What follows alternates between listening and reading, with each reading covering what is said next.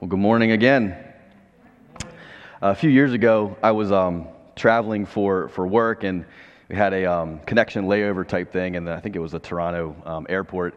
And um, the guy, a coworker that I was traveling with, I guess because you know he probably flies a lot more than I do, but he had he had gotten access to one of those like VIP lounges in the airport. Have you guys ever had that experience before? It's like this set, you know, separate space with like comfier chairs and free food and nicer food, and, and it's just like, you know, it's overall more quiet uh, place to wait in an airport than just out in the uh, in the general public. So he goes, "Hey, I got this access. Let's let's go." And I'm like, "Well, yeah, I'm not. I mean, I'm not going to sit out here with the regular people. If I'll go with you into the VIP suite, right?" And so we kind of we get in, we sit down, we go to this like side room, and I look up. You know, we get settled. I look up across from me, and I'm like, "Man, who?" Who is that? Like, I, I know that person. Who is that sitting across from me? And so we're sitting there for like an hour and, you know, waiting for our next flight. And I keep like trying to like sneak a peek at him and then like Google people on my phone, like to be like, is that him? No, is that who that is? Without like creeping him out a little bit, you know? And I, just, I can't place who this guy is. So, you know, after an hour and a half or so, somebody from the airline walks in, comes into our room and says, um, excuse me, sir, we're, we're ready for you now. And this guy packs up his stuff and he, he gets up and he, he walks past us. And on the way out, my, my coworker goes, I just want to say hi, you know, and I just let you know, I really like your movies. So I'm like, I, I knew it. Like, I knew this was somebody, right? So he leaves and I go, I was like, Ted, who? I knew that, was somebody. Who is that? He goes, well, it's Richard Gere. I go, oh, of course it's Richard Gere, right? You know, like that's who it was. I knew it was somebody. I'm not like, I mean, come on, I'm not like a Richard Gere fanboy or anything, but like, I'm like, for the past hour and a half, I'm sitting like six feet across from like a very famous actor, right? In the VIP lounge. So you're just, you know, so when you have, if you had that moment of like being close to celebrity, it kind of like wells something up in you, right? Like, you know, maybe I'm as important as he is because we were in the same room together, right? Um, but, you know, it's also an unfortunate uh, fact of life that not all people are treated the same, right? I didn't get an escort to the plane right, to where I was going next. Like, how many people in the airport you think that day got a personal escort from the airline to their final destination? Not many, probably, right? So we know that it's a fact of life that not all people are treated the same. That celebrity, money, social status can get people access to certain perks in life that the most, most of us never get to experience firsthand. You know, I think that's probably not something that's just unique to our culture like some level of that has probably existed in almost all cultures over the course of history. And if you think about that, I think what that starts to reveal about our fallen human nature is that we all have this tendency, this leaning of our hearts to want to, to elevate and show favoritism to some people over others. And while that may be true of our, of our fallen nature and it may be true of, of just what's normative in the world, as we're going to see from James chapter 2 this morning, it really has no place in the life of a follower of Jesus. And what we're going to see in this passage is that a life changed by the gospel, a faith that's in motion, would have our view and our treatment of people be flat, not one that elevates some and pushes others down. That's what we're going to see in James 2 this morning. If you have your Bibles, if you turn with me there, we're going to be in verses 1 through 13 have the words on the screen as well. James chapter 2, uh, verses 1 through 13.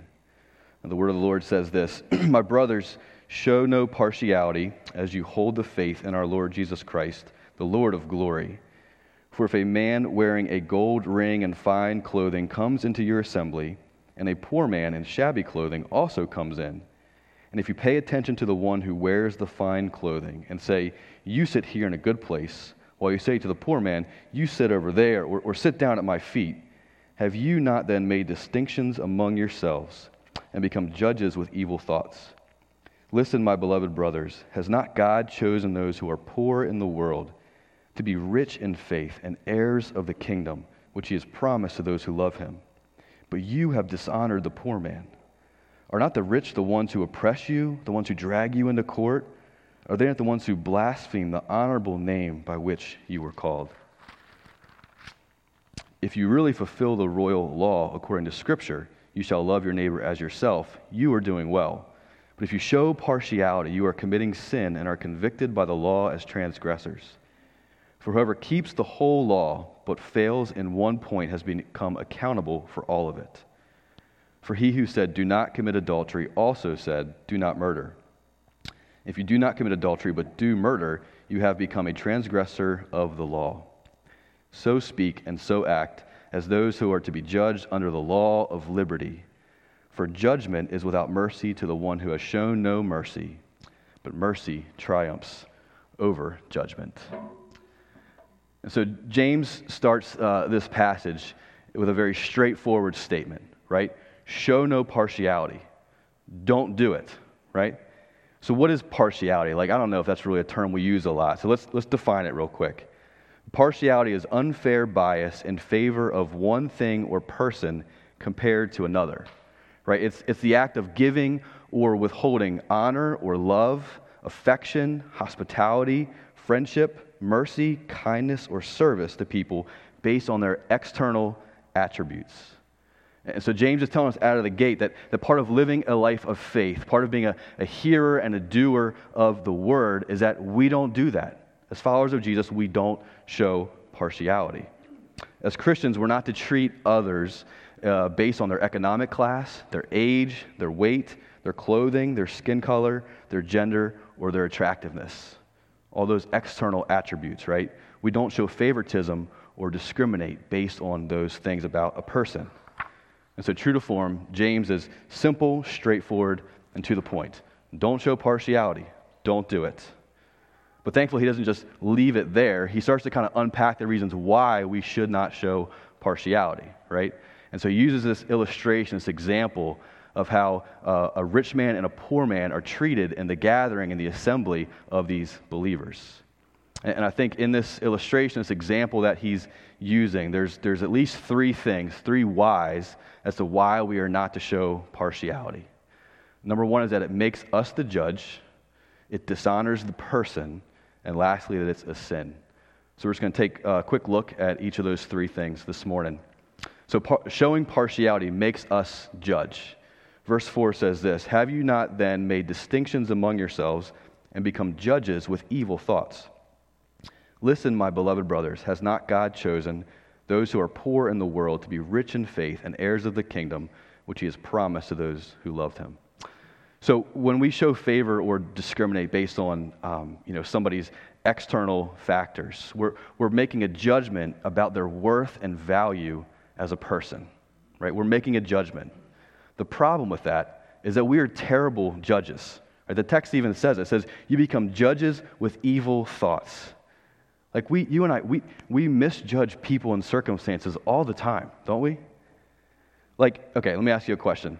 Would you rather be rich or poor? Think in your mind. Or would you rather have friends that are rich or poor? Rich friends or poor friends? Right? See, I think one of the reasons why this example is so good is because it's something we can all relate to. Like, if we're honest with ourselves, like, I'm not talking like ramen noodle college kid poor, right? Like, poor, destitute, like having nothing. Are we going to pick that or are we going to pick riches? If you're honest with yourself, I think we're all going to say, no, I'd rather have the riches, right? But what we see in this text is that God has chosen those who are poor in the world to be rich in faith and heirs of the kingdom. So, what, what is he getting at? What does he mean by that? Well, I think you know, those that are material, materially poor, they have this unique reliance on and faith in God that is really hard for most of us to really understand. Like anybody who's spent some time in a developing country has seen this in people firsthand. You've experienced this in, with people firsthand. Like in the middle of their extreme desperation and need, they sometimes can find this deep faith and joy and reliance in God. And so he's chosen the poor to be rich.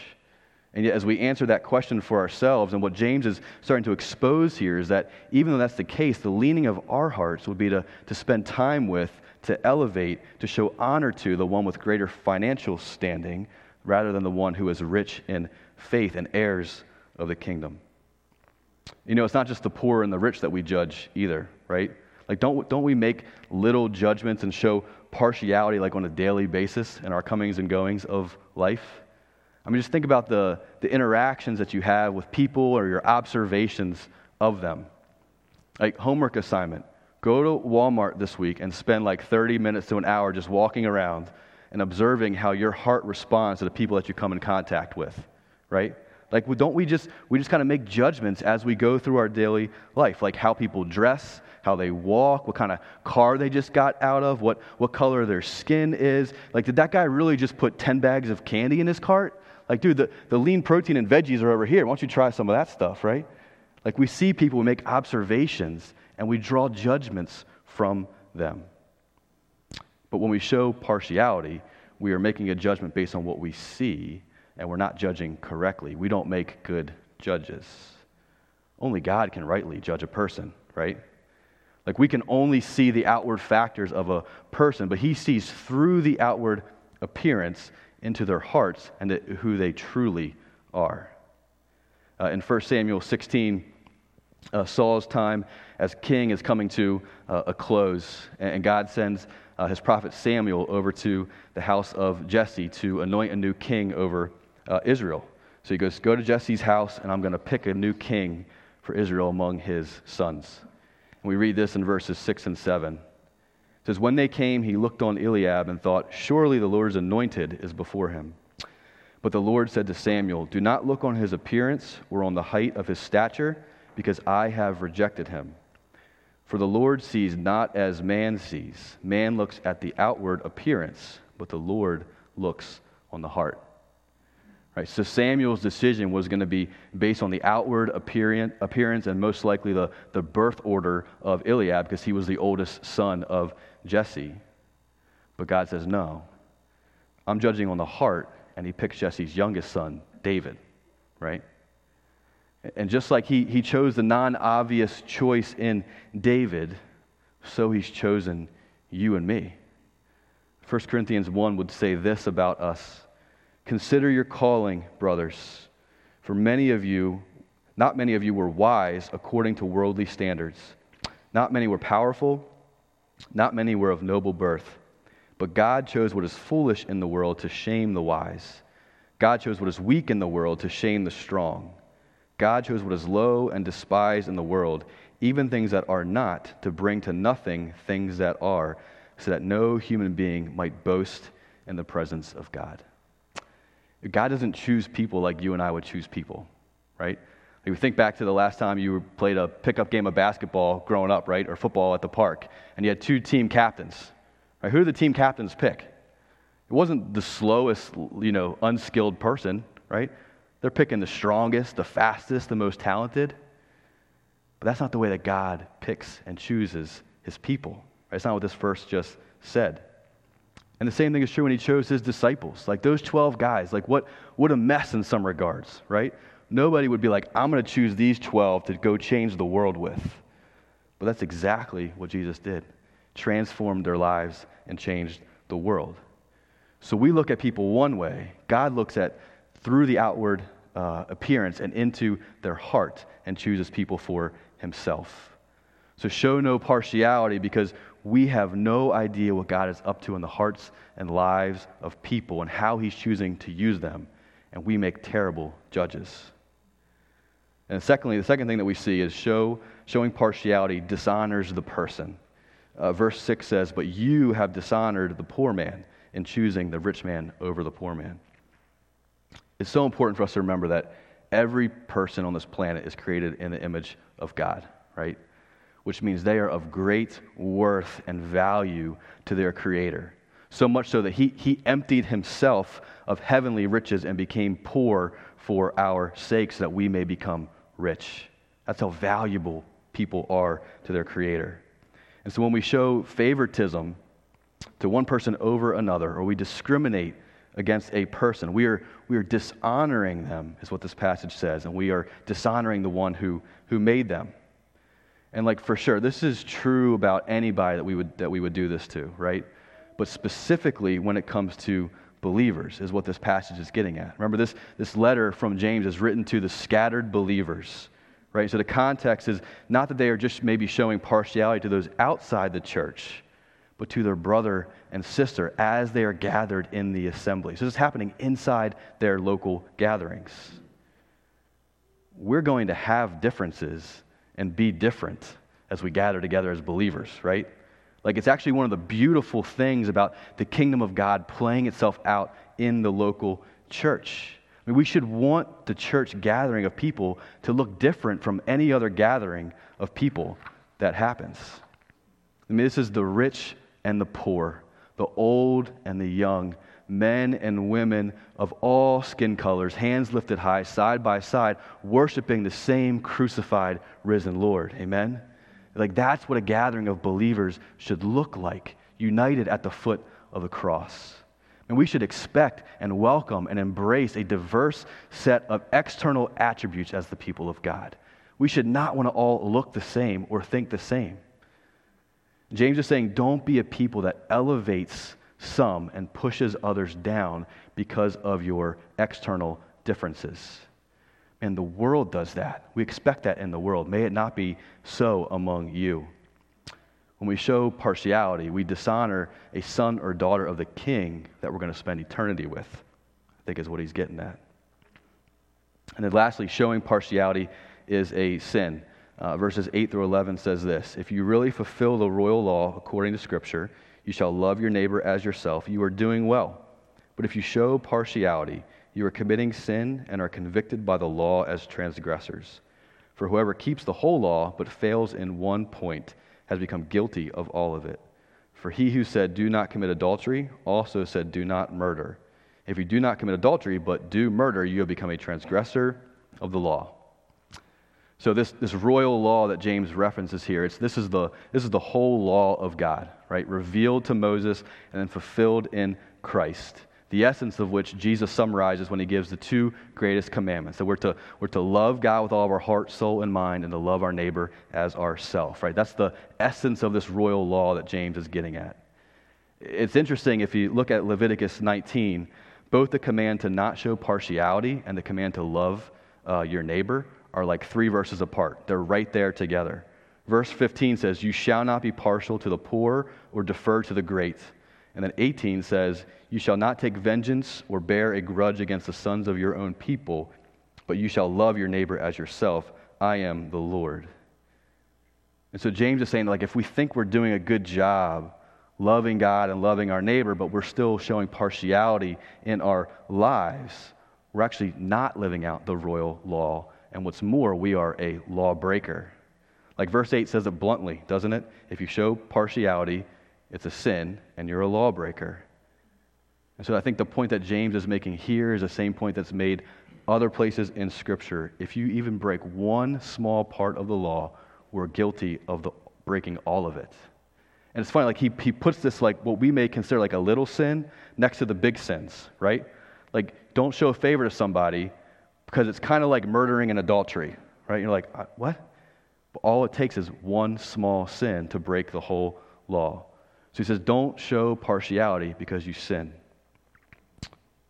Okay, that's a lot of don'ts so far. I'm ready for some mercy. Anybody else ready for some mercy? That's exactly where James takes us next. Praise God. With the don'ts established, he then turns his attention to how we should live then in response. In verse 12 and 13, he says, So speak and so act as those who are to be judged under the law of liberty. For judgment is without mercy to the one who has shown no mercy, but mercy triumphs over judgment. And this, this phrase, this law of liberty, means that even though we aren't tied anymore to fulfilling every single law of the Old Testament, because Jesus did that perfectly and he fulfilled the entire sacrificial system for us on the cross, so we don't have to follow every rule specifically, we are still tied to living out the essence of the law, this law of liberty, loving God and loving others because of what Jesus has done for us. Galatians 5 says it this way You were called to freedom, brothers. Only do not use your freedom as an opportunity to flesh, for flesh, but through love serve one another. So the heart of, of living out this law of liberty is a love for others. Right? Living with a love for others is evidence of true faith, of faith in motion. And I think specific to this passage, the, the way that we love other people is by showing them mercy. That in light of, of how merciful God has been to us, we should only be merciful, not judgmental towards others. We live out the law of liberty by extending the same mercy that we've been given. I came across this kind of summary of this idea that I just wanted to share with you guys because I loved it. It says, Mercy triumphs over judgment because it displays undeserved loving grace and compassion, which reflects God's gracious gift of salvation. Christians are called to show this same mercy and grace to others. If you remember back to um, last week, I think it was one of the closing songs. Uh, we sung that song, the, um, the Wonder of the Cross. It's a great song. I can barely make it through that song singing it. But the chorus of it goes like this It says, May I never lose the wonder, the wonder of the cross. May I see it like the first time, standing as a sinner lost, undone by mercy and left speechless, watching wide eyed at the cost. May I never lose the wonder, the wonder of the cross. You know, I think part of the wonder of the cross, that idea in there, is that instead of the judgment that we deserve at the cross, we get grace and mercy. Amen? And so, a life in step with the gospel, a, life where, with faith in motion, it, clings to this. It clings to the wonder of the cross. And in response, we are left undone. We are left speechless at the mercy that was shown us there. And we allow that mercy to triumph over the judgment in our hearts and in our lives. The antidote for judgment, partiality, favoritism, discrimination towards others is that we would be undone by the mercy shown to us and we would extend that to other people. Mercy triumphs over judgment. So good. So, question as we close for you this morning is how do you need to let mercy triumph over judgment in your life, in your heart as you interact with people? How do you need to let mercy triumph over judgment? So maybe something to consider is like maybe, maybe you need to try to regain that wonder of the cross. Like maybe you need to, to just be undone again by the grace and mercy that the Lord has shown you there. Or maybe just as we close in uh, prayer and song this morning, maybe just ask the Lord to reveal to you is there somebody I'm, I'm showing partiality to in my life? Either in this room or outside of this room. Like, who is that, Lord? Is there anybody I need to go to? And rather than showing them partiality or, or elevating them or, or pushing them down, Lord, I would just need to extend mercy in my relationship with them and ask for forgiveness. Let's pray and ask Him for His help in this. God, we thank you for um, our time to be together this morning, Lord, as, as your, your ransom redeemed people coming from, I mean, all kinds of backgrounds and places that you saved us from. God, what, what a privilege to, to come with all those differences to the level foot of the cross, to lay that all down before you and say, We're here together, uh, despite our differences, despite our external attributes, despite how we see certain things in the world. The one thing that binds us together is the grace and mercy that you've shown us on the cross, Lord. Lord, would you undo us again? Would you leave us speechless as we reflect on what you did for us on the cross, Lord? And would you have that? that um, just that mercy would reign and rule in our hearts and would just overcome the judgment and the partiality that we may be showing to other people, Lord. God, we need your help in that. That is a work, that is a miracle that only you can work in our hearts. Would you show us that this morning? Would you show us where we need to grow in that? And would you overwhelm us with your mercy and grace towards us so that we may, that may overflow out of us and into the people around us? It's for your beautiful name we pray. Amen.